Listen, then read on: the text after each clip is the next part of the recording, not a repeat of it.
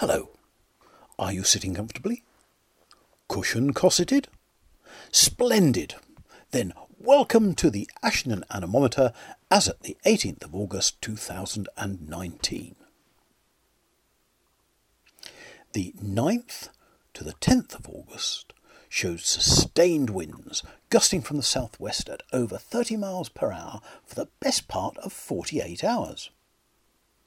On the 10th, it gusted a maximum of 49.2 miles per hour, more the sort of thing Ashendonians are used to. True, it might not have been the very strongest of Ashendon winds, but it was sustained for a long time. The morning following the powerful gust, the newest potential Beaufort Telltale, a gleaming white marquee across from East Farm, proved still intact. Luckily, the structure was protected on its southwesterly flank by the croissant curve of Ashendon's Hill itself.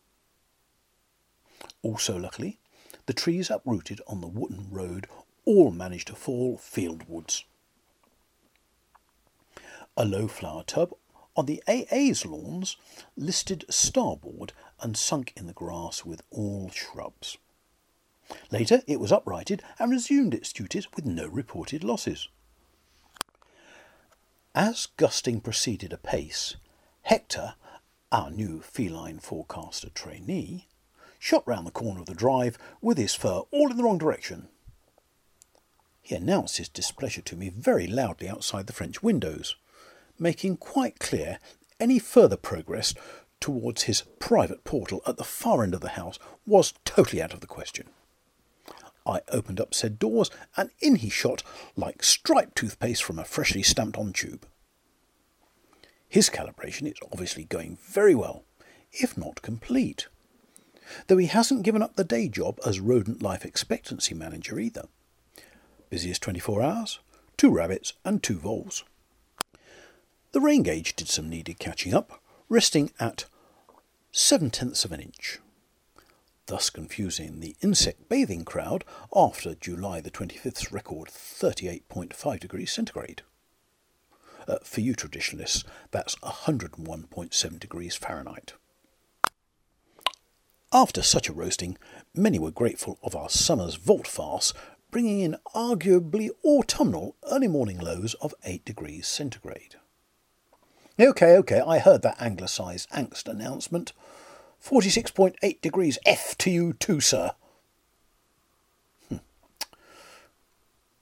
The AA's recently instituted Fitzroy Stormglass once more settled crater-like in synchrony with the wind's associated depression have a look at our online shots.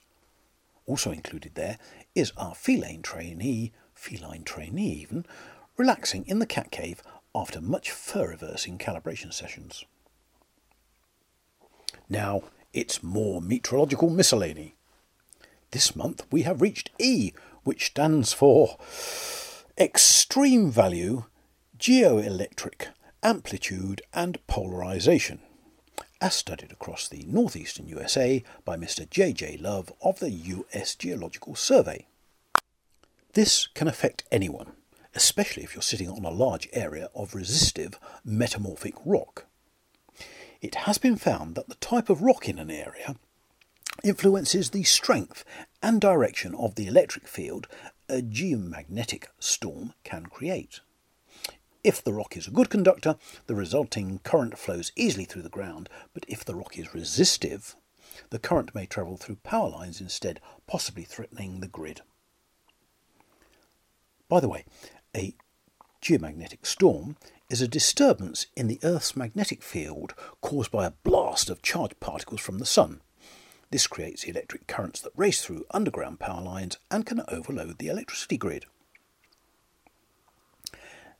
a massive geomagnetic storm spike stunned Quebec in 1989, triggering blackouts across the province. Nine months later, a spike in the Canadian birth rate stunned statisticians. The Ashendon Anemometer advises avoid sitting, or especially laying down, on resistive rock.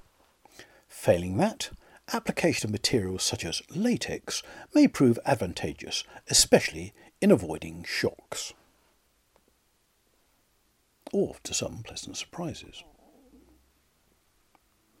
Time to sum up.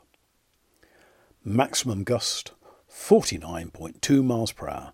At last something write home worthy. Beaufort 5. Two trees down, one marquee still up.